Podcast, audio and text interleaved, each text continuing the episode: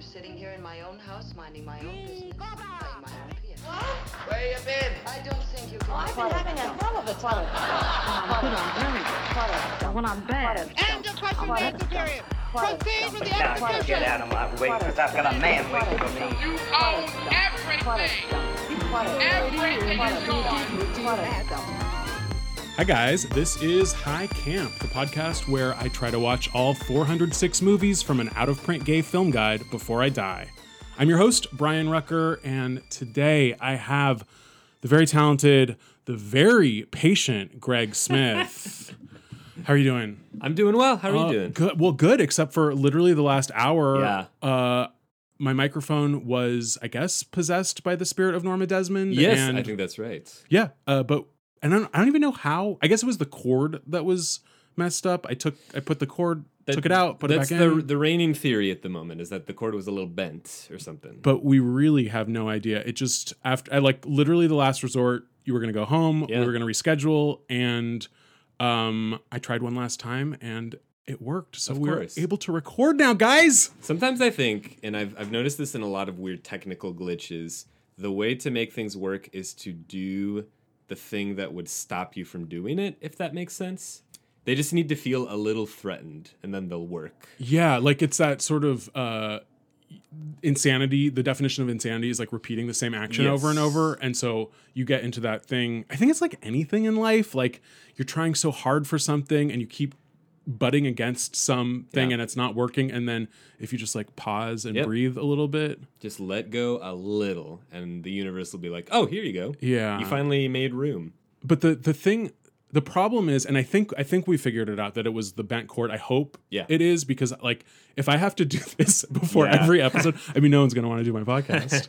uh, you're you're very nice, uh, Aw, but some of my guests coming up, they're divas, so I don't think they're gonna hotheads yeah, sit Yeah, around for yeah. an Name hour. names. Let's get into it. Oh well, you'll see. You'll see like your episode eleven, and so you'll see 12, 13, and fourteen, and I'll then like, and then you'll know who it is. Who I'm talking about. VH1 divas. Oh yeah. well, yeah, I got Celine Dion. I Oh, got literally, Twain. VH1 yes, divas. Gloria Wow. Estefan's coming. Um, remember Anastasia from the early 2000s? She was on one of those I divas concerts. do, yeah. Well, she's Good doing my her. podcast. So I'm moving up.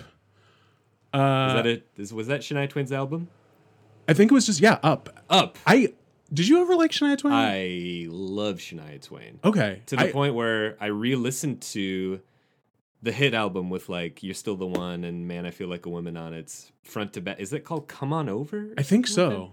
I listened to it front to back recently, and I'm like, this shit still slaps. I- it's so good. have never listened to a Shania Twain album front to back. Like I, those songs were so um, just ubiquitous when we were growing up, Yes. and I I guess it was during a time where I was like more snobby about, but not like snobby in a cool snobby in like oh I only listen to Smashing Pumpkins, which is um you know fourteen year old snobby. Sure, sure. I But now I should go back and listen to it. For sure. I've similarly, I think, as I grow older, become more open minded to. I was just talking about this with uh, somebody the other day. I was really snobby about 2000s like emo pop punk, Okay, like your My Chemical Romances, your uh, uh, the Useds, uh, All American Rejects, stuff like that. for sure. And nowadays, I'm like, give this to me with a shovel. I think it's so good. I eat it up. I get where they're coming from. That yeah, that's another era and genre that I think just sort of passed me by. You're Yeah. probably a few years younger than me. Yeah, me. maybe.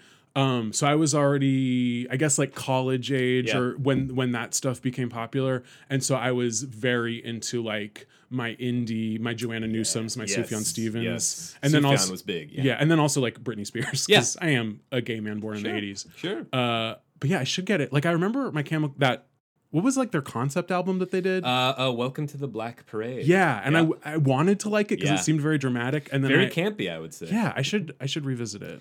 it's good. They even have there's a tune with like you know maybe one of the godmothers of camp. They have Liza Minnelli featured on a track. For real? She plays the mother in quotes on the concept album, wow. and she and Gerard Way sing a duet together.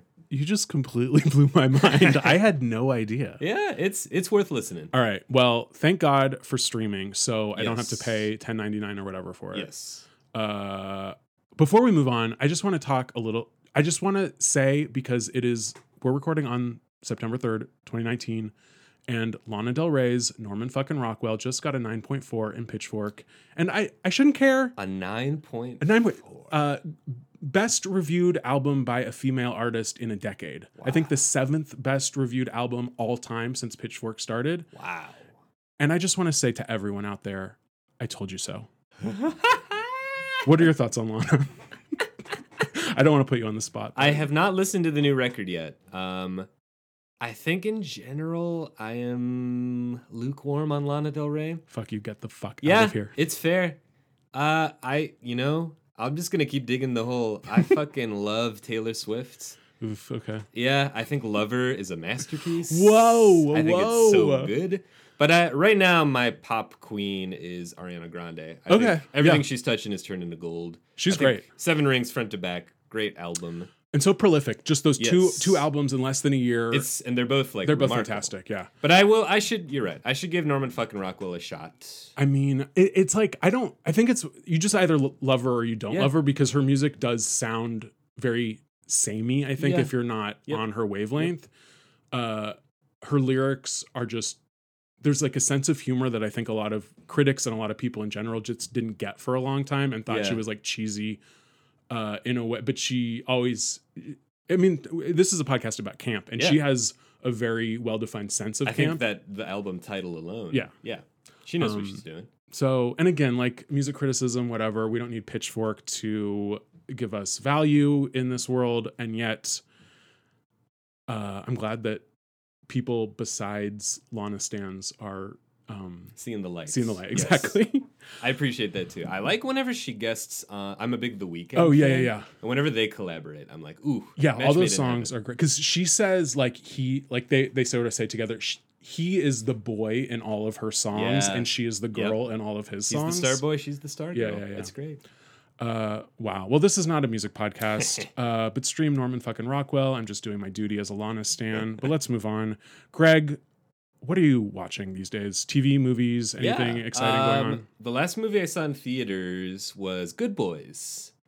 Oh yeah, I saw that too. Yeah, what'd you think? I, I, I liked it. It was cute. It was Mm-hmm. Yeah. it was way more wholesome than I expected because the trailers it was like this R-rated raunchy comedy and there's you know swear words and like sex toy jokes, but it's a very wholesome movie about like middle school age boys that are sort of growing apart and it was cute, but it wasn't Yeah. something that I like will probably revisit. Yeah, I think that's What'd think? reasonable. Uh, I also I loved how wholesome and cute Yeah. it was. I'm really, I'm all about comedy movies that are cute these days. Mhm. Like Spider Verse was so wholesome. Yeah. Lego Batman movie was so wholesome.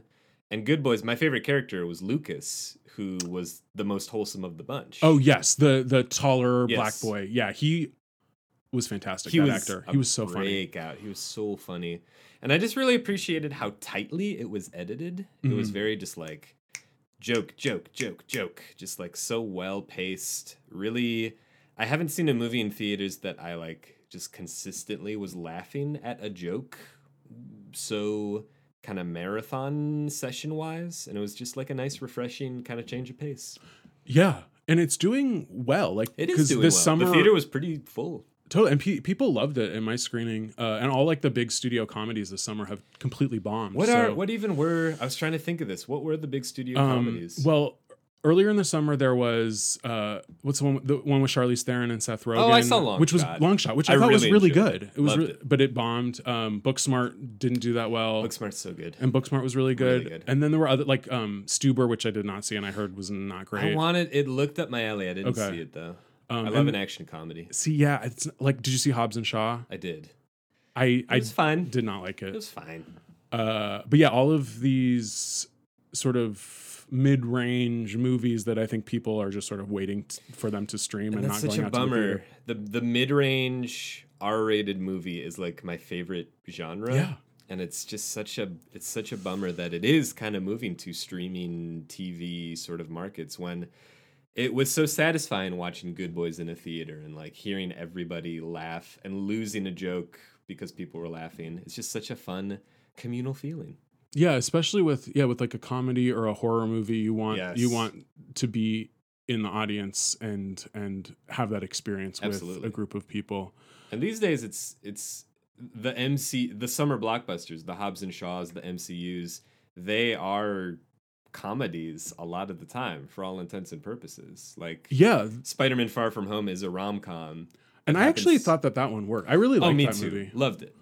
And it's uh, f- mostly for the benefit of these movies that they are trying to be funny, but it does I don't know if it like cannibalizes the need for pure comedies in the movie marketplace. Yeah, I don't know that like a stu you will you would get just a pure comedy made Yeah. right now unless there maybe a handful of stars. I mean, like Will Ferrell in the past decade, but he probably couldn't get anything greenlit or like Not, Melissa not in theaters. Yeah, I don't know. I mean, Adam Sandler's at Netflix, and like I don't, I don't mind if these movies are, especially like those type of movies produced by Netflix or streaming. But I feel like the the quality of those Netflix originals, especially like the rom coms and stuff that they're producing themselves, that aren't just like acquisitions, Yeah. they're just not very They're- good. Yeah. People have low expectations. It's such a strange. I feel like every TV comedy these days feels like an art movie, and every comedy movie feels like an adequately covered TV episode. Yeah, yeah, yeah, I feel like they've totally switched. yeah, yeah. Like it- Atlanta and Barry are the art movies of our time. for sure. But like I loved Always Be My Maybe. It was such a blast, but it is kind of shot and directed just like a sitcom episode. Yeah, like I thought there were fun moments in that movie, and that like the actors had okay chemistry, Yeah. but I thought the the jokes weren't very polished, Yep. and then yeah, just visually it just had no no style at all. Yeah, agreed. Um, and then like the yeah directors from from Barry and from like Melina, Melina Matsoukas Yeah, has can't, I can't King and for Queen and Slim. Queen and Slim. Oh, that it looks so good. great. Yeah. Uh, so hopefully, I mean, they'll be able to to uh, to direct big screen movies Yeah, and like get those chances. Um, and now we're sort of coming into Oscar season, so I think Yes. everything that is quote unquote quality Yeah. that like the indies and the studios have are, Yeah. is, are going to be released in the in the next few months. So That'll be fun. yeah, it's my favorite time of year. Oh yeah, I love it. I love when the summer movie trailers start, and I love when the fall movie trailers start. yeah, It's just like a, such a fun like, ooh, movies are about to be either fun or good again. totally, totally. Uh, Do you have anything that's coming up this like award season that you're especially excited about? Hmm, good question. I'm very excited for uh, the new Rian Johnson movie. Knives Okay, Out. yeah, that looks I saw great. that trailer and I was just like, this is everything I like. I love closed room murder mysteries. I love like a put upon detective just trying their goddamn best.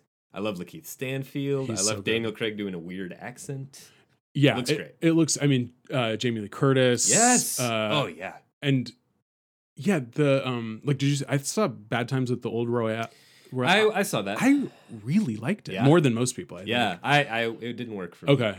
But I liked um I always like seeing Chris Hemsworth having a having a fun Oh time. yeah, for sure. I like when he lets loose. and this one is Chris Evans, isn't yes. it? Right. Also letting a little loose. Yeah, they're letting loose. into They're doing something that's not superheroes. So hopefully, uh, it'll be good. I'm trying to think what I am most excited for. I think yeah, Queen and Slim is one. That's so good.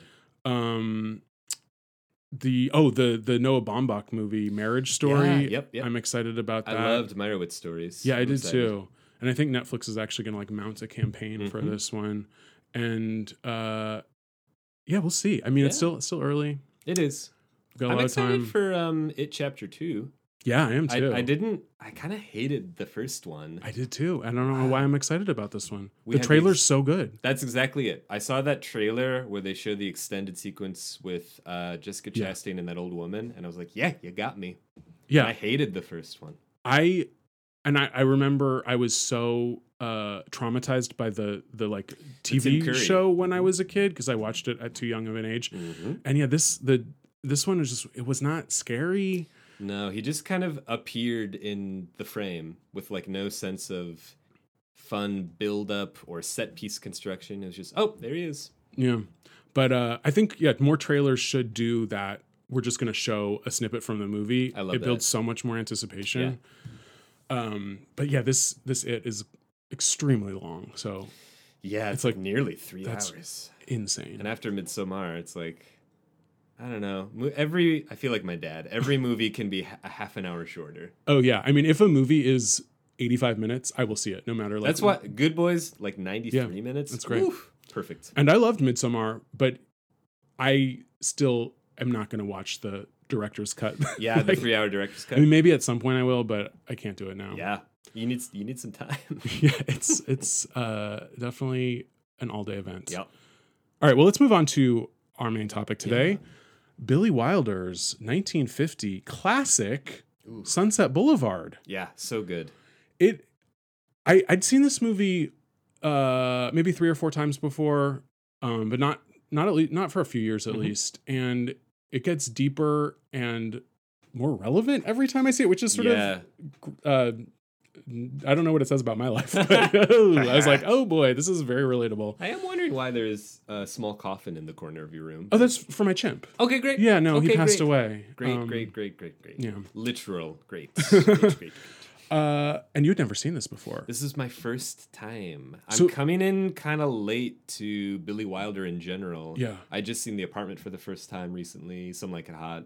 Yeah, He's like the best director. possibly like yeah, film for film because I'm looking at his IMD IMDb IMDb. IMDb. Uh, he only directed 27 movies, which I guess nowadays wouldn't be Mm-hmm. Would- that be crazy, lot. but back then that's like not a very big amount. Back then, people were churning him out. Yeah. Um, And all of his films, this is I I just love. I was talking off mic a little about Philadelphia. I think Jonathan Demme shares this quality. All of his films are in different genres, and they're all like the perfect example of that genre. yeah, absolutely. He just like knocks that particular type of movie out of the park. and he yeah didn't really have a reputation like as an auteur Mm-hmm. as much uh but that that was yeah the studio directors like william wyler Yeah. um i mean john ford i guess was more like in his element in his like west and hitchcock of course but yeah, Yeah. billy wilder he could do anything i mean look at i i uh embarrassingly enough i don't think i've ever seen the apartment Oh, it's so Um, good. i need to see It's it it's a really lovely, sad, funny. It's excellent. um yeah let's see some like it hot which hot take i don't love that movie i've seen i've tried to like it Some and like it, hot take. i don't know it's not funny to me Oh, I love. It. Oh but you loved it okay Yeah. um the original sabrina Oh yeah. uh ace in the hole which i think is Oh, great Yep. uh, sunset boulevard which now i think it is one of my favorite movies Yeah, of all time yeah. and double indemnity Yep. it's crazy Just bangers. Yeah. um Straight bangers. so like what so you just wanted to sort of see Bill, billy wilder movies like when i sent you this list of 400 movies this was one of the ones that you chose that was, was. yeah Uh, it was definitely. I've I've just known I've needed to see this movie Okay. for a while. Not just because I'm recently like interested in Wilder, but because I've been a lifelong fan of film noir, Mhm. and this felt like a huge sort of uh, uh, missing movie on the list. And I also just kind of love stories about people driven to madness via obsession. Yes, me like, too. Paranoia, and like just like grimy people drawn together for no good reason, and everything's everything's bad at the ending and shit like that. yeah and that is like a big theme of noir Yes. Um, I just yeah, I've gotten into noir probably the past five years. Um, I think I've seen all the like the main ones. Yeah. This this is a movie that is sort of of that genre, but it sort of It's also transcended. kinda not. Yeah, Yeah. Because I think like in the early '50s, noir was so popular and so dominant. They had to um, to fit some like screenplays into that style. you think that happened here? I well, I think like the voiceover is the Yeah. one element that I don't dislike, Mhm. but I think that was maybe like because noir was so popular, they had they added They that to. voiceover, and then you know the the murder and the flash the flashback, Yeah. similar to Mildred Pierce. And I, I guess this isn't really based on an existing story like No. Mildred Pierce was, no, it but not It's kind of based on. Well, she was cast after it was written, but um, Gloria Swanson's life was very similar to this. yeah, Yeah. In a bit of meta, in many of one of the movie's many meta moments. I wonder how. I mean, she must have known like this. Like she, it wasn't she like did. she was obviously a, a smart woman, and yeah, one of the biggest stars of the silent era. Um, God, and she the way she uses her eyes in this movie, it is truly remarkable. It It's astonishing to watch. it is such a choice. It's such yeah. a a like holdover from that silent Yeah. movie acting style, and I and I could see someone being like, "Oh, that's that's way too much," and maybe this is what makes it have camp elements, Yeah. even though it's this is how she was. This is this is truthful to. Yeah. I don't know about her her life, but this is the way that she learned how to act, and the way this style was what made her a star in the Yes. twenties, and then it was. um it it fits the character, but it's also so poignant and sad Yes. that the things that were working for her as a young woman are to William Holden's character and to the audience are grotesque. Yeah. And it, it, it might not be, I think the way you phrase it, who she is, but it's definitely how she wants to be perceived. Yeah. I forget which Freudian, I forget if that's the super ego or the ego or whatever. Oh, probably the superego. Yeah, so probably, I think right? so. Yeah. I've never taken a psychology class. I've taken. No, I've taken a philosophy. I don't know. You're like, I majored in psychology. right. I'm I am a licensed Freud. family therapist. Uh, no, I went to film school. I don't know anything. Um, but it that even makes it more because part of what I think is essential to a camp reading of a subject is the gulf between what the creator thinks they are doing and what the reality actually is. So mm-hmm. for her, her superego is like, this is how to act and everything is beautiful and wonderful. And to us, it's like, whoa. When she shows up in the movie, it is like she is intruding on this very of the moment, hard boiled, uh, actor studio style, monotone noir. And then she shows up and she's like, no, it's my movie now. Yeah, and how how strange that this is only 1950. So she was the biggest star in the world. Yeah. What 25 years before this? Yeah, yeah. um, and how much things had changed, both just in the film business, uh, but then acting style. Like you said, the actor studio, that whole generation of actors were just let out to dry. And this this came out what the the same year um, that that Singing in the Rain came out. Uh, so there must have been something in the air of like, oh, we're going back to this time, and and every all these people were still alive. They were still they were still there, and they were just totally irrelevant to Hollywood. Yeah, they were either watching this new vanguard drift by them, or in the case of Swanson, like taking a hold of it and being like, "Yeah, let's see if I can make this work." Uh, and it's especially kind of poignant and grotesque and sad and all of these things. The scene where they're playing cards with like Buster Keaton Yeah. and the luminaries of that era. And it was it's one of the Warner Brothers that Yeah. is there, and then um, an actress. Anna Nilsson, I Yeah. saw her, but I didn't know who she was. She must have been a silent movie star Yeah. too. Uh, but yeah, all these people that were still there, they weren't even that old. They were No. like in their fifties. Buster Keaton looked handsome. He looked sort good. of. Yeah, he was a real drunk. He Oh, was really? not. He was not doing well. I think. Oh, I didn't know. that. Um, but yeah, he looked fine. He looked Mm-hmm. good. And now it's funny that like it's Buster Keaton and Charlie Chaplin. Like those physical comedians are sort of the only silent movie stars that a modern audience would even recognize. Yes. And that's what's like so sad, but also beautiful about this movie is that Gloria Swanson did have this whole career in Yeah. the 20s, and now she's really only known for this role, That's very true. which is cra- it's crazy. it is crazy. Uh, it's just no one will like the average person is just not going to sit through a silent movie. It's just not happening. even on it like i you know i'm a bit of a film nasty little film freak Yeah, me too. And it's it's hard to. it watch is those hard to watch a silent movie it is and i think they billy wilder just was like really turning the screws by having her uh, uh butler i'm blinking on his name Um, Max, played by Erich von Stroheim. yeah, yeah, like the premier silent film director who worked with her in her heyday. And I think the movies they're watching in her screening room are literally the movies that Swanson and Stroheim, yeah. the movies that they made together. It's just so many textual things happening. It's crazy. It's it's it's really insane. Uh, and it's sad too that she. I don't think she was really able to capitalize on this part. No, Like, I she, look- I, I think I read that she kept getting offered Norma Desmond type roles afterward, and she was like, "Nah, I did it once. I'm good." Yeah, I saw.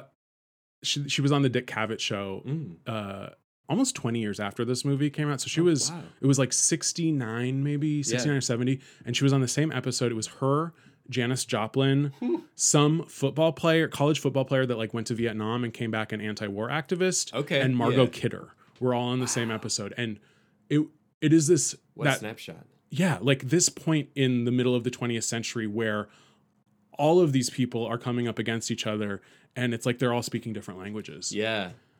and maybe we're getting back to that. I don't know that it's like a generational thing anymore as much as like a regional or like an educated, non-college educated or like a white. I don't know. It's like I feel like we're at a point where everyone is talking at each other and like not speaking the same Yeah. language, but it's not really the same as it was then. It kind of is and it kind of isn't. And I think a lot of it these days is more of a social media bubble created. yeah. Like everyone just insulates themselves in what they know, not unlike Norma Desmond yeah. and her friends. Yeah. And it is, yeah, it's, I mean, it's nice that she still had friends. It's true. Her waxworks. It's Oh. true. Uh, so let's talk about William Holden Yeah. too, who is Yeah. the hot stud, the uh, director, or no, sorry, the writer, Joe. What is his name? Joe Gillis. Uh huh. Yep. Um, I knew him like as a kid. I was a big I Love Lucy fan. Yeah. And do you know that episode? There's so there's a whole season where Uh-huh. Lucy and Ricky go to Los Angeles because Ricky is offered a part to play. He's offered like the movie version of Don Juan, Uh-huh. and so Lucy comes with him, and then she gets in all these like scrapes in Hollywood. Yeah, and pretty it. much every episode that season will have like a star playing themselves. Oh, I love it.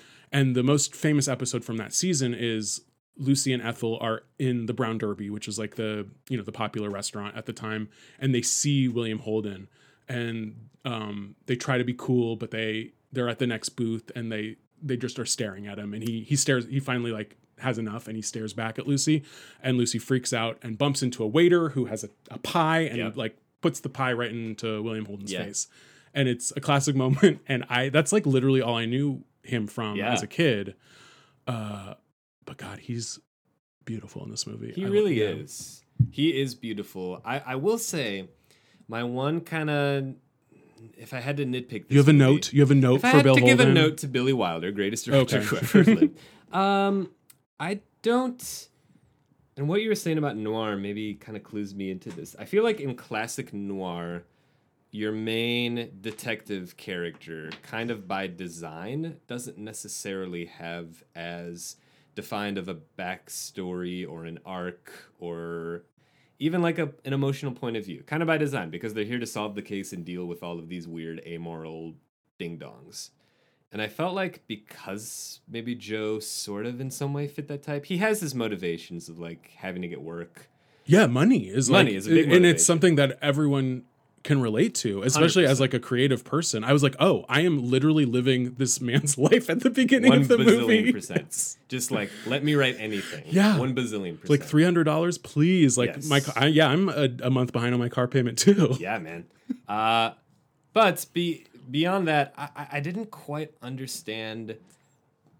Anytime he sort of either pledged allegiance to Norma Desmond or didn't, I felt like that was kind of arbitrary. Kind of like I didn't quite understand when he chose to be on board with it, when he wasn't. Yeah, I think the whole time he is sort of thinking that he's playing her. Yes. Or that he's there's there's nothing like aside from the money and just getting work. Like there's nothing really in it for him. He has no emotional connection to her, and he's gonna, you know, basically swindle this old lady out For of money. worth, yeah.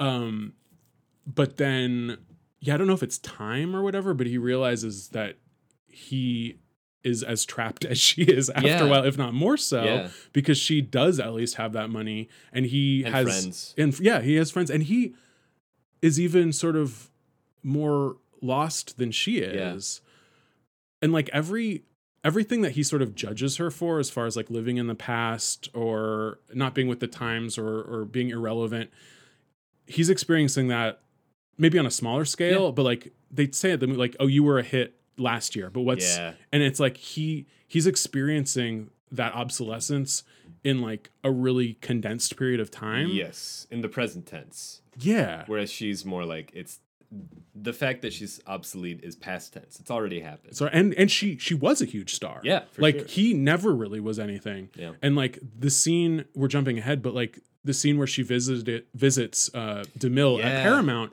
it's Oh. like very sad and um and this is another thing that i just completely relate is like walking out of a meeting thinking that you just fucking killed it everyone's Yeah. gonna like buy your script Yeah. and you're gonna like rule hollywood and like being so deluded like walking out of one of those places i was like oh fuck i have been there too many times Yeah, man. uh, but I guess what I was saying is like that scene also shows that like she was a big deal. Like everyone on the set, They they treat in her so yeah. well. Yeah. And he's and uh, Demille's so nice to her, and Yep. it's like Joe. There's nowhere in LA that he could go where he would be treated that way, even on like a tiny little scale. Kind of like when he goes to that New Year's party. Oh, that's All true. of his yeah, peers are sort of happy to see him and stuff. They're like, "Where have you been?" yeah. They're definitely not to the same degree. No. And like that party, I was like, oh, it was so crowded and everyone seemed like they were having a good time. And, but you see when he's there, he's like relieved that he's not with Norma and he's with people his own age. Yeah. But then also it's like claustrophobic. There's those annoying girls on the phone. People are kind of like making fun of his sort of fancy clothes Yeah. and stuff. And again, it like reminded me of a lot of parties I've been to Yeah. where I'm like, I don't like these people are all really nice and they're good people and they're working hard. And yet I would rather just be in a crumbling mansion like by myself with a crazy old lady who I may or may not fuck. Like that's the other Yeah. thing. They definitely fucked, right? It is ambiguous. There's the one scene where it shows them going in for a kiss and it cuts l- right before they touch lips. Yeah. And I don't know if that's just like a 50s thing where like Yeah, right. um you have to do that, but they're they're in I mean he's in the the like guest house above the garage for the first they half of the sleep movie. in the same bedroom. And then yeah, even when he moves into the main house they're Yeah. not. So I don't I almost feel like maybe once or maybe not at all. I don't know. I, hmm, I don't know why I was like obsessed with finding out how much sex that they were having with each other. But No, it's a good like conspiracy theory to dive into. It's like your room two three seven. yeah, yeah, yeah. I think I bet that they, I bet they fucked at least once. At least once, and it's And- I think it's implied yeah. for sure because he is like, and again, like he's disgusted with himself, but also he's not that. He's probably like 15 years younger than her. Yeah. it's not like insane. no, I don't think so. It's cr- it's crazy that a He's- woman who's 50 is thought of as like this ghoul. Yeah, it is. It is wild, especially when he kind of acts more like I would say he acts more dead.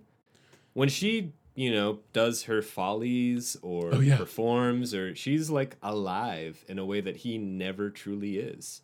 yeah he's so cynical Yeah. and he's and it's like he's embittered already being he's probably like in his 30s or whatever um by the system and by not getting to do what he wants uh and then he just resents her he Mhm. like i don't know he's like projecting his own issues onto Mhm. this woman um The more I think about it, the more I think he kind of sucks. oh yeah he's sort of horrible He's sort of shitty, not just to her, but to uh, the aspiring writer. to betty Yeah, that he teams up with. yeah He's a true dick to her and kind of creepy too. totally because she so she's this um reader Yes. at the studio and so they have like a little meet cute when she she basically she uh, trashes his scripts. yeah. In front of him and she doesn't realize that he's there Which I will say, I liked his pitch. I thought that movie sounded pretty good. the original one The baseball Oh, the players ba- yeah. that get into gambling, I'm on board. it sounds good like all of his Sounds pitches and he was he also said he was like doing like two pitches a week I, and i was like, wow that's mean, really impressive uh, I'll take it. yeah um but yeah she she doesn't like it and so and she's also like engaged to his best friend It's a strange relationship because it does feel like I don't understand fully why she kind of turns to sort of professionally and personally falling in love with him. If all we've seen her do is trash his scripts and kind of like be engaged to this, at least on the face level, objectively better dude. yeah ni- nice guy Nice n- guy. not not super good looking probably uh but maybe she's using him too because she well she's only 22 True. uh but she does and she seems like just as talented a writer if not more than than he is. Oh is yeah, she at least um, has more spark, imagination, drive. for sure and maybe that's part of it is like she's just sort of at the beginning of her career but also there's like a scene at the end where she says a little bit about her backstory that she grew up in hollywood Yeah. and was an aspiring actress and got a nose job and everything and then Oh, and they said they hated. Yeah. yeah and then transitioned to being a writer and an aspiring writer because I, I don't know like women screenwriters at that time I, I imagine the opportunities were very few and Few far, and between. for sure. so she maybe felt that she had to like hitch her wagon to a man That's a good point. uh, to even get a foot in the door Mm-hmm. because probably even as a reader like nowadays that seems like a very logical like step to get your foot in the door but i imagine for a woman at that time there was no That was just would be- where women worked. Yeah. And that's it. until they got married or like script supervisor, and that's it. for sure so hopefully i hope that she was using him and not was and wasn't just completely uh in love with him because yeah Yeah. because she well she's like a she's probably the same age difference to him as he is to norma desmond 100%. which is i don't know if billy wilder was like commenting on that or if but it seems uh yeah very obvious now that Yes. this this man is is creepy A hundred percent. And I, I will say though that in the scenes where they're sneaking away to write together, it is both alluring in a good way and in kind of a strange way to see them be so into what they're writing. Like she lights up earnestly, and he kind of lights up for a little bit. And it's both very sweet and relatable. Like whenever I think something I'm writing is like really hot shit, I like, Yeah. ooh. But it also is a little who's using who, who's got the power. What it, it, it's a very this whole movie is very enigmatic. Yeah, like the yeah, the power differential. I mean, he I guess he doesn't have much power. He's like an out of work screenwriter, but she wouldn't even be able to get like her pitches or her ideas at all heard by anyone unless she's writing with him. And I, I did I did feel like those scenes were uh were realistic because like I, I work with a writing partner and yeah when you when you do get into that groove and you're just making each other laugh and you're you're in the zone there's yeah there's nothing better than that Yeah. but then also like if both of you aren't there too sometimes it it yeah there's like pluses i don't know i don't know i think it's all pretty much all pluses Oh, yeah. to, to, but like uh, i could see like just the idea of them having to go for a walk to like clear their head it all seemed very very realistic It was I- very real when they walked away, and then when she tried to take it one step too personal, and he was like, "Ah, no, let's go back to writing." yeah yeah that yeah felt so real. yeah she was great too that actress Yeah, really good, really strong. She felt, you know, if if our male lead is from a noir and our and Norma Desmond is from a silent film, she kind of felt like from almost like a screwball rom com. totally Like yeah yeah yeah So many, so many different. yeah she like her scene she only has like one scene with norma towards the end Yes. Uh, oh, that ending. oh my god um so yeah we'll just, astonishing. the, the last like fifteen ish minutes of this movie are perfect, unreal. yeah so uh so norma sees the script that they're writing Yeah. together and he he's been like sneaking away at night to Mm-hmm. um to like to write with uh with betty played by i'll say nancy olson who i don't know what else she did but she was great in this um and then so then she calls she calls betty on the phone and is like because this is at the point where they're sort of becoming romantically romantically Yes. entangled. She might leave her fiance is in arizona shooting something and she doesn't know if she's going to go with them or whatever. And she's like uh, betty you know like how your man lives. Like he's not with relatives and he's not with friends. Like he's with me. Uh, and so sh- so and then he gets on the he sees that norma's on the phone with her grabs the phone and is like you know what? Just come. I'm going to give you the address. It's like 10,000 something sunset boulevard come here and see how i live. And she gets there and she's ready to like forgive him or like To get him out of there at the very least. yeah she's like don't talk about this. I don't want to i don't want to hear about this lady again. Just leave with me. Like pack your bags and go. And then he has this realization where he's like where am i gonna fucking go? Mm-hmm. like i have no money. I have no job i can't live in like a one bedroom apartment that i can't afford and especially if you know if we're gonna be together like i can't provide f- for you Mm-hmm. and then i have all these ridiculous expensive clothes like where am i gonna even wear them like my life has completely changed Yeah. and and he just sort of like gives up everything It's like He well gives up everything. uh, i guess i'm gonna fucking live with norma and just like wait it out until she dies i guess is his plan Yes, but then so he like totally is like Betty get the hell out of here. She gets the hell out of there. And then he turns on Norma too. He Yeah. starts to pack and he's like I'm not going to live here with you. And this is where maybe in my first viewing I was like, "So what's your deal, Joe? What do you want?" And maybe the point is that he's realized everything he wants just can't happen. And so he there's no choice but to give up. yeah he's like so disgusted with himself that he can't be with betty but then as soon as he like says that stuff and drives her out, he's like, I can't live like this anymore. Yeah. And I wonder, I mean, he probably just like was going to move away from LA. He at the beginning He of the talks movie about he- going to be a copywriter in Ohio, Yes, where he's from. He like had worked at some local newspaper Yes. in Ohio, and so he was probably just gonna like leave it all behind, um, because he, I guess, yeah, even after he drives Betty out and says that he's gonna stay with her, he just can't bring himself to actually do it. Yeah. And then, unfortunately, she gets her gun.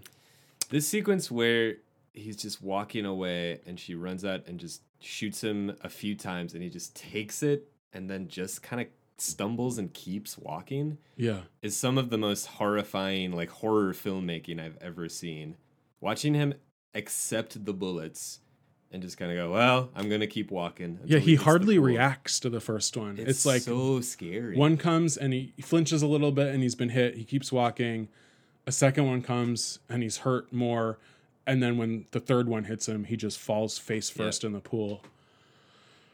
And uh yeah, and then it's it's like I, that that the end was sort of realistic cuz she's not going to hide the body. She's not going to bury him like Mm-hmm. she does. Well, there's a a chimp corpse at the beginning of this movie. Yes, if you guys haven't is. seen it, where she and Max like bury a chimp in the backyard. Uh, and maybe that was like her original plan with him, Oh, but maybe. um, but she is not allowed to do that because there's immediately a crowd. The papers are called, Sure. and We see uh, the first the the shot we began the film with that beautiful evil shot from the pool's perspective of him just floating there yeah, like a ugh like a goddamn morbid spooky angel yeah, and you see because he's face down in the pool, but the there's a shot from like the bottom of the pool, Yeah. so you see his you, you see, see the his people face. taking pictures Ugh, yeah. It's so scary uh, and and then you see a little cameo by Hedda Hopper, who is the the gossip, gossip columnist, columnist, who was playing herself, and uh, and she's sort of trapped in her bedroom, uh, making herself up while the police are questioning her, and Max is sitting by there. And they're asking her questions. You know, was this um, was this a crime of passion? Was he trying to steal something from you? They're trying, and she's sort of just completely disassociating, uh, putting makeup on herself, and then finally, someone mentions the fact that there's cameras, Cameras, downstairs. yep. And that's the magic words and word. And like you said, her eyes at that moment Yeah. when she hears the word camera, she just lights up.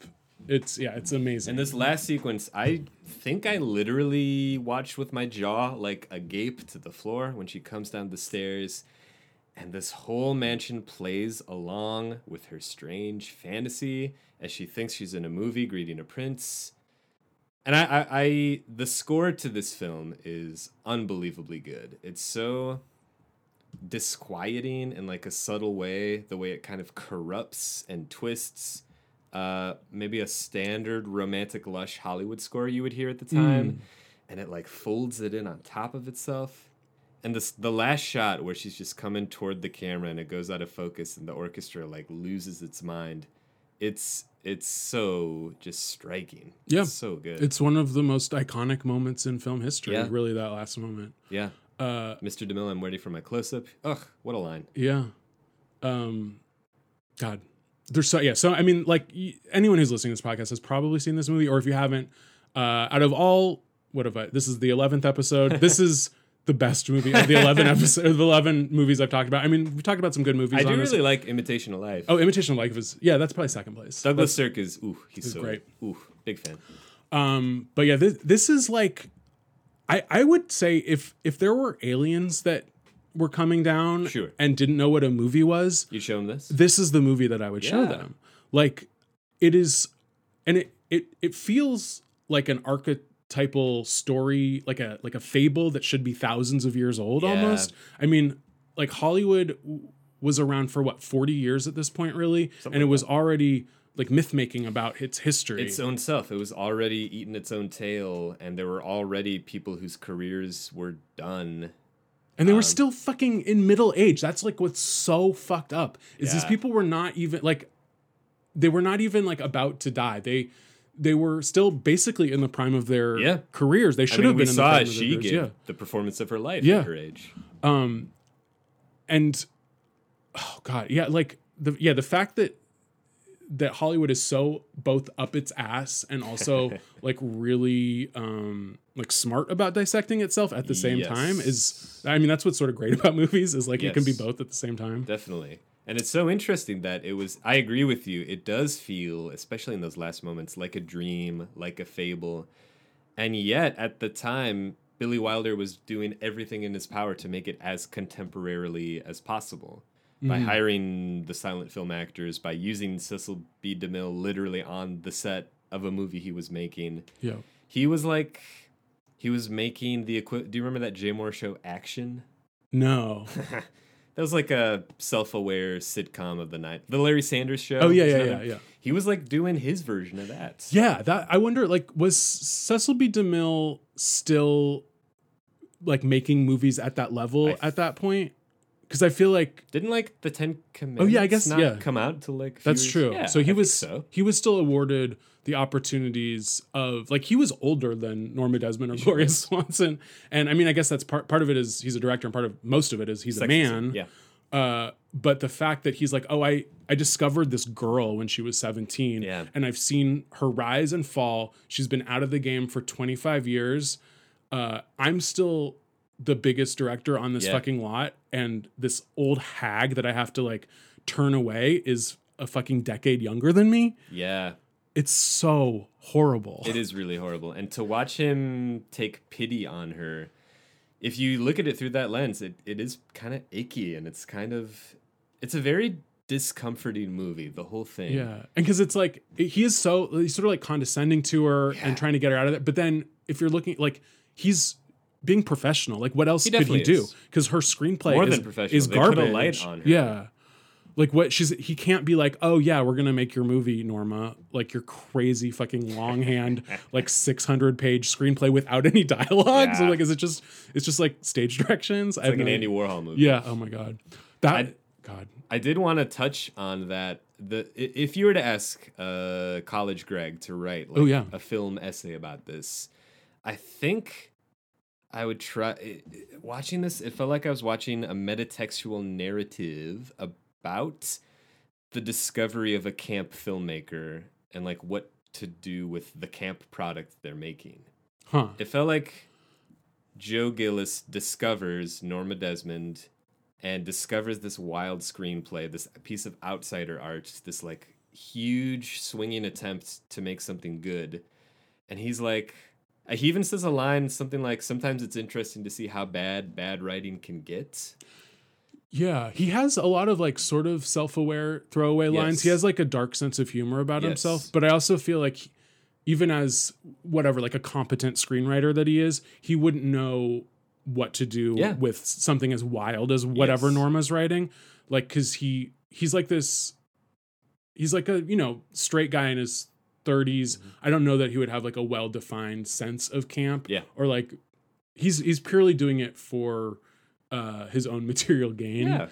um and i i do think that that i i think like i don't know gay guys probably see themselves somewhat in norma but then Yeah. also in joe because it's like this is like do are all camp objects thought of like like are you ridic- ridiculing these people that are still alive? These are people. These are real three-dimensional people and you're looking at them at a distance whether you say oh i like i love her yes queen. But it's like it is part of it is In quotes. in quotes yeah. 100%. and what is the responsibility as someone who is a fan of i don't know older actresses or um camp objects? Like to what extent are should you just not engage or if you're making fun of them? I don't know. It's so interesting, especially when, in this case, the subject being Norma Desmond desperately wants to be engaged with. That's like literally the only thing she wants. Yeah. To the point, I wrote this line down at the end when Joe's threatening to leave her. Uh, just don't hate me. Any other emotion or action is fine. Not just not silent hatred or apathy. The one thing she doesn't want is for people to disengage. And yet, when he engages, it literally drives her to madness and him to death. Yeah It's like, how do you win? you know what they needed? What cynical word. they needed in the 50s they needed real housewives Yeah. so she could have cameras pointed at Oh her my God, and she she, would- could have fans and she could do a cabaret show and she could go on watch what happens live and get the applause she and- would have a bazillion followers. She would be a, a hashtag ad all over the place. She would be wildly successful. Yeah. Where where was Andy Cohen? Where were you, Andy? Andy Cohen, watch what happens now. But yeah, so I guess she I don't know. I guess she'll just go to jail at the end. Yeah, I don't know what and else. they'll- the Or an guards- insane asylum. The warden will be like, "Uh, it's a set of a movie," and she'll be like, "Great." Yeah, yeah, yeah. I guess so. She, guess. Mm-hmm. She's just like in her own world. At least she'll have that and not have to like deal with the real world. What do you think life is like for Max after this movie? Does she Oh. keep visiting her? Does she? Does he find a new life? Does he? That's a really good question. I didn't think about Max because he is so attached to her, and it comes out like at the end of the movie that he was her first husband, husband. as well as like her, you know, director, and she was his muse. I guess he would visit her in prison, I think he would have to. but I don't think he would last very long without her. I think he would just sort of die pretty up. soon. Mm-hmm. Yeah. I bet that Beverly. I bet that Beverly writes the movie about this, and it is a big. Betty, Be- sorry, Betty, right? Betty. Sorry, Yeah. my bad. Uh, I bet that Betty writes the screenplay about this encounter, and in the universe of Sunset Boulevard, she writes her version of Sunset Boulevard That's. I hope so. and gets, in quotes, Billy Wilder to direct it, and it's like a huge hit. Yeah, and she becomes like the first female screenwriter to win an Oscar. Yeah. And but maybe like it has to be under a man's pseudonym or something like that. That would be fun. And then like she comes to the Oscars in like drag as a man, and then when her name is called as like Bartholomew or whatever, Yeah. she gets up on stage and like she rips off her mustache. lets her hair down. Yeah, and she's like, "Yes, it's me." uh, and then maybe she like has enough power to get Norma out of prison. And then- Oh. They like do a project together. Yeah. And then Norma wins an Oscar, and then she dies. I love this. Sunset Boulevard. Yes, Sunset Boulevard, Mhm. uh, Sunset Boulevard. Sunset. Hmm. How do you make that sun Sunset Boulevard? Like set being three things? Oh sure. Eh. What is that Latin? I have no idea. uh, yeah. What are you? Because I, I was thinking of this movie too in relationship to. I just saw the the trailer for um, Renee Zellweger's Judy. Judy. and Renee Zellweger's only in her late forties. Yeah. This is. I mean, it's like every actress, but like I think what happened to Renee is crazy because there was like no scandal. Really, She it just was left for a while. Yeah, but she wasn't. It was like everyone hated her all of a sudden because Was she had squinty eyes. Because she did plastic. Did she do plastic surgery? I'm sure, but everyone had. It's like I crazy. know it's so wild. people are just like, oh, I hate her eyes. Like I hate, and then and then when she like fixes them or changes them somehow, then they're like, oh, I hate her now that she tried to. It's you're, you're fucked. Uh, But I'm like, this is going to be a long Oscar season. I, I believe that even if the movie doesn't do that well, I think Renee. she'll get nodded. Yeah, I think so. for sure. and I mean, with Judy Garland herself, and then also with like Renee Zellweger, it just got me thinking of you, the the roles that we put middle aged actresses Yeah. in now, and if how it's like not really changed at all. It definitely hasn't. We we we feel, especially with Zellweger, so entitled to women's bodies, and there's no way they win. They're always wrong, No, it's and like it's so unfair. yeah, Uh because you're you're either either fuckable or you're not, Yeah, and that's the dichotomy, and it's very fucked up. The patriarchy, guys. patriarchy. We're just two dudes talking about the patriarchy. you know what, man? Patriarchy friggin' stinks. oh say it. boy, yeah. But What I hope. you think of Glenn Close and the Wife? Speaking of oh, this is yeah. middle-aged uh, actresses Oscars. She's very good in the wife. Yeah. I thought the wife was a pretty stupid movie. Wow. Um, but I'm glad she. I mean, it's sort of sad that she didn't get the Oscar out after all that. But now Olivia, Olivia Colman. Olivia it? Colman, who I mean, She's I think very good. The Favorite was an awesome movie. I think that's by far the better movie than The Wife. But now Glenn Close is going to play Norma Desmond in the remake of Sunset Boulevard. Yeah, she's been doing it on stage. Yeah, right? she's done. It's and Andrew Lloyd Webber has done Yes. a musical version for years, and she I don't know that she originated the role, but she's played it for a long time. Yeah. But now they're doing a movie of that adaptation. Oh, how and I think this will probably be what finally gets her the Oscar. hope so. Except knowing Glenn's luck, some little ingenue will probably um, Swoop swoop, in. in. and and and take it from her Mm-hmm. again. And I sort of hope. I mean, not for her sake, but like it would be sort of cool if Glenn Close does have like eleven nominations when she dies and like no wins, Never gets it. and then she'll just be like the most iconic diva of all time. Oh my god, yeah. Um, so we'll see. I think. I mean, it's a good role for her. I don't know that anyone needs to remake this movie, but Yeah, I don't I don't know if we need another version of it. Maybe it's been a while. Maybe we just get like a a Star is Born version of it where everything about it is kind of updated for the modern era. Yeah, I wonder- It's surprisingly good. I wonder if this version will be updated Mm-hmm. at all. Uh, yeah, because this is definitely like as iconic um, and elemental Hollywood story as, a Star, is Born. So it, could- yeah, uh, these yeah these are probably like the two. It's like the rise of an actress and the fall of an actress. Yeah. Like you only need those two movies. This and we kind of now that I'm thinking about it, we kind once upon a time in Hollywood sort of flirts with these kinds of themes. yeah And then at the very end says, "No, it can be beautiful forever." Yeah, because it, it's like that. Um, that late '60s was as big of a change in Hollywood Yeah. as like the silent era to the um, talkies, and I think now is like another what I'm saying. time that's as big of a sea change. Is it like, are we in the era of theatrical to streaming?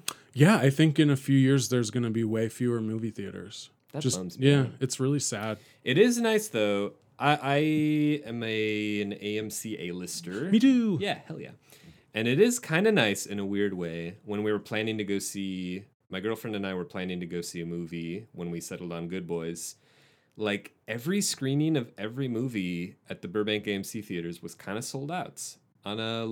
It was Labor Day, but it was like a Monday night, and it was kind of like I think maybe this is how we keep people going to the theater. You you change the price model so it's similar to streaming. Yeah, I I mean I've seen I mean 10 times as many Yeah. movies as I would have seen if I was, you know, paying a la carte. I wonder like I guess uh, a chain as big as AMC can find a They way to make money on it. There was just news this week that Laemmle, which was like is, Yeah. is like a big indie chain in, in LA. I love it too. They're um, for sale. Oh. Uh, and they're not doing well and hopefully whoever buys them will be able to find a way to make it profitable but i'm not super optimistic um, and it would be really sad if yeah theater chains that aren't as deep pocketed as AMC, AMC. Are not able because like I would if if Laemmle offered a similar thing to A list Yeah. even if it was twice as expensive if I had to pay forty or fifty dollars a month I would much rather give my money to Laemmle than I to would AMC. so take advantage of that because Laemmle their their programming is just so much more diverse. Yeah, I, I think I was listening to something where they said right now at the Laemmle chain there are 26 different movies playing on any like any any given week. Yeah. Uh, and you know they're playing a, a few mainstream hits, Yeah. but most of them are uh, you know foreign and indie movies that are exclusive to Laemmle. The only place you can see them in LA Mm-hmm. and most and most of the country. So I hope if there's any rich people out there that want to buy a movie theater, talk to Mr. Laemmle. Talk to Carl Laemmle. Yeah. Uh, all right. Before we go, I do because I do it every week, and we were having such a good conversation. I didn't get to it, but I want to read a little bit of the review from Paul Roen's book. High Camp. If this is the first episode of High Camp you're listening to, this podcast is based on a duo of books, uh, film review guides written by an amateur film historian and professional librarian from Duluth, Minnesota. His name was Paul Roen, and he wrote uh, about a lot of movies. So let's read uh, the first paragraph. Sunset Boulevard is one of the many movies that's both a bona fide film classic and at the same time a classic of camp. Modern viewers have problems with this wallow in Hollywood decadence and with the flamboyance of Gloria Swanson's performance in it. I presume that in 1950, few people noticed that her acting has more than a whiff of the drag queen about it. Still, this is undeniably appropriate to the nature of her role. She's cast as Norma Desmond, a has been movie actress whose star ascended in the silent era and declined with the coming of sound. Now, while the post war prosperity of 1950 LA bustles all about her, she huddles in the shadows of her Gothic mansion and feeds off her own faded glamour. Her life is so swaddled in illusion and artifice, it's become a series of expressionistic gestures. We are therefore missing the point if we try to dismiss Swanson's acting by calling it unreal. That was uh, pretty on the mark, I thought. Yeah, I think the second half of it was very on the mark. I don't. He took a big swing when he said modern viewers wouldn't be able to appreciate it or something like that. Yeah, I wonder because this was written in the 90s, Uh-huh. but this does seem like a movie that through from the time that it was released to now has always sort of been in high regard. It, like a lot of these movies, I think, have waxed and waned in popularity No, and Sunset. Boulevard was the the year it was released a huge hit. I think. Yeah, Or it at the got very least critically respected. totally. It won three Yeah. Oscars. Did she win for the Oscar? No, this is an this is a good like act, best actress Oscar trivia. Is she and Bette Davis were nominated uh, the same year for uh, Sunset Boulevard and All About Eve, and then Judy Holliday from Born Yesterday was like the ingenue at the time, and she ended up winning. Yep. Um, which that's like always what happens at Yep. the Oscars. But yeah, I I don't know. It is weird that he. And I, I can't speak to like a '90s audience if there was a time when I mean it. Her performance is a little much, Yeah, but, but, it's by design. yeah, totally. It's it's in the fabric of the movie. But I do agree with his take of like uh, both the more academic points he makes about artifice and glamour sort of becoming her substance, becoming her food, which I think is kind of a neat way to summarize a lot of camp aesthetics. And like the the kind of dragginess of it all for Mhm. sure. It, it, it, the performative of that sort of art form definitely. There's a huge link to this. I mean, I think drag was around in 1950 sure to some was. extent, for sure. But uh, there are several generations of drag queens that, even if they don't know it, have Yeah. been influenced by Norma Desmond. if they weren't yeah. influenced by her, they were influenced by someone who was influenced by her. Yeah, yeah, For sure.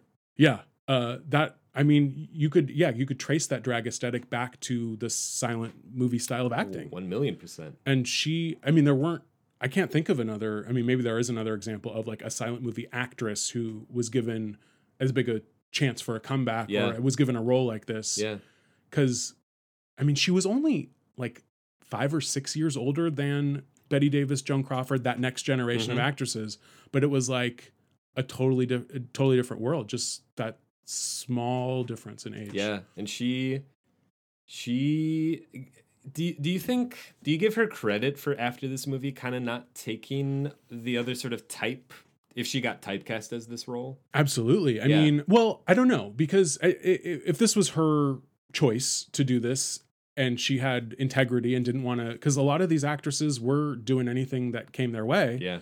and did a lot of crap. But, and I, I, I mean, this is the character of Norma Desmond, but I imagine that Gloria Swanson was financially stable. She wasn't one of these Yeah, people. sure. So she had a lot of money. She didn't need to work. And so, yeah, I do give her credit because I imagine that that would have sort of diluted her her esteem um, Her if she her was brand, yeah. yeah, yeah, yeah. Um, but it's it's also too bad that she just wasn't offered a, a bunch of great parts after A bunch this. of interesting different parts for sure. Uh, Greg, this was a great conversation. Absolutely. Thank, you so, much. for having me. Yeah, absolutely. Um, before we go, Yeah. I ask all my guests Yeah. if we were to write a third volume of High Camp, uh, what is a movie that you would nominate to be in the book? Yeah, I have. This is kind of. I think about this specific subject a lot. I love kind of seeing what sort of modern new contemporary movie could be called a camp classic. Classic. I feel like they're a little few and far between these days. And the one that came to mind that I think is influenced by this movie directly is a little movie called Troll 2. Ooh, Have you seen Troll 2? I've heard a lot about it. It's one of these movies that I that I keep wanting to see, and I don't. I've never seen it. It is uh, it is a horror film. I want to say 1990-ish, maybe like the the earliest 1990 year. 1990 is a way to phrase that. Just like It's- Sunset Boulevard was the earliest 1950 That's year. right. Yeah. That's official. Um, it has nothing to do with the first Troll, which is kind of a higher budget horror movie. Julia Louis-Dreyfus is in it. This was this started as like an Italian cheapo horror movie called Goblin until it was bought and distributed in America as Troll 2 to try and get more money. It is the the incompetence of this movie is truly remarkable. It is one of the funniest, wildest experiences you will ever. If you're into like The Room or Yeah. anything like that, this movie like laps it, in my opinion. Okay, yeah, because I remember. I mean, I I saw the room years after it probably first came out, but every like review I read of the room would reference Troll Two. Oh, yeah. like oh, this is the next Troll Two. for sure. It's so freaking funny. And how it relates maybe specifically to like being put in one of these types of books, uh, there is a main villain who uh, she, if I were to guess, is played by whatever small town they shot in sort of like theater girl, if that Okay, makes sense. sort of like the Lea Michele of her town. Yeah, something like that. She plays this very vampy, very big, huge, flamboyant, kind of like evil witch character. And there is a lot of eye work in her performance. And there's a lot of like strong, angular uh, uh, arm work. A lot of stuff that feels very Norma Desmond to me. And there's also there's these part one of the subplots. There's these four doofy dudes who follow this family on this road trip because one of them is really into the daughter of the family. Okay. And so they just follow her and they're all hanging out in this RV wearing like very kind of revealing 80s short shorts, hanging out on a bed together, talking about the girls they want to get, but like kind of obviously maybe a little more into each other.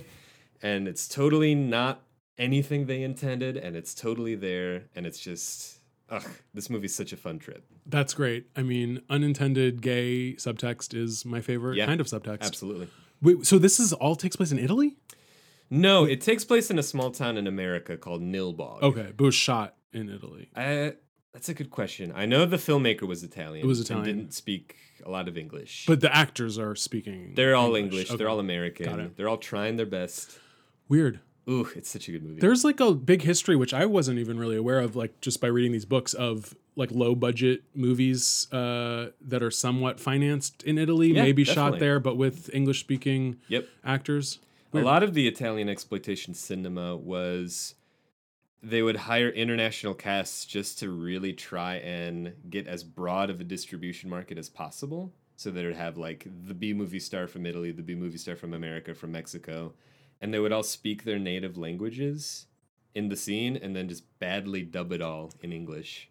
That's interesting because I yeah I know like spaghetti westerns and stuff are Yeah. a famous example, but uh, yeah, I wonder what happened. Like that doesn't there doesn't seem to be that Italian B movie international No. industry anymore. I kind of miss it. Now it feels like maybe we make B movies to sell in other countries. Like Oh yeah, like maybe the argument is that Iron Man is a B movie that we are marketing to China or something. On the or like scale. Transformers. because now those yeah those big international movies you do have. I mean, to some extent, it's really great because you have a more diverse Absolutely. cast. But you're like, oh, this is definitely for this audience. This is Mm-hmm. for this audience. So it's it's very strange. yes, the did you see the Meg? Yeah, I was into the Meg. uh, it was disappointing. I, Yeah. it wasn't as crazy as I thought it was going to be. I wanted it to be better too, but it did have a very appealingly global cast. For sure. And they had this poor uh, native Chinese speaking actress Yes. who was doing, I mean, the bad American comic dialogue. It was like a combination of, she it was trying to be like screwball, but the it was, the writing was bad and she didn't have a good enough grasp on English to really Yeah. sell it. And it was, it was rough. it was a perfect storm. Yeah, it was like the Meg. Yep, a perfect shark in a perfect storm. Uh, well, that does it for this episode of High Camp. Greg Smith, is there anything you would like to plug? Certainly. Um, you can listen to my podcast, Dopetown 3000, wherever you get your podcasts. It's a improv comedy, freestyle hip hop cross hybrid. We have guests on who tell stories. We turn them into mini hip hop musicals. Uh, give it a listen. When does this episode come out? This will come out um, uh, around in a month, like October, the beginning of okay, October. Gotcha. Um, okay, I'll give a less. Ge- I'll give a less specific plug of the movie screening show I host if you live in Los Angeles the fourth Saturday of every month at the UCB Inner Sanctum. I host a show called the A to C Film Festival where we screen a classic film inspired by a brand new movie. Uh, so you have yeah, uh, you've just done one so far. So would you have like your September and your October? Yeah, September, uh, which I guess when this is released will have already might happened. already it is in fact uh, Chicago inspired by Judy, Oh, cool. which we talked about earlier. well, maybe I'll try to push up this episode so we can do it before. But that, I definitely want to uh, come to that. That sounds Yeah, awesome sure. because I yeah I missed the first one. Um, but you'll be doing that the fourth. Was it the fourth? Fourth Saturday, Fourth Saturday. 7 p.m. Okay, cool. Used to be Sanctum. What a great plug. Uh, well, thank you so much for being here. Thanks so much for having me. This was a true delight. Cool, cool. Um, if you like this podcast, go to Apple Podcasts, write a nice review, and rate it five stars. Tell your friends, subscribe, download. You can follow us on social media at High Camp Pod, both Twitter and Instagram. Also follow me at Ruckerbry on Twitter and Instagram. Listen to my other podcast, Goop Yourself. It comes out every Friday, and I'll see you guys next week. Bye.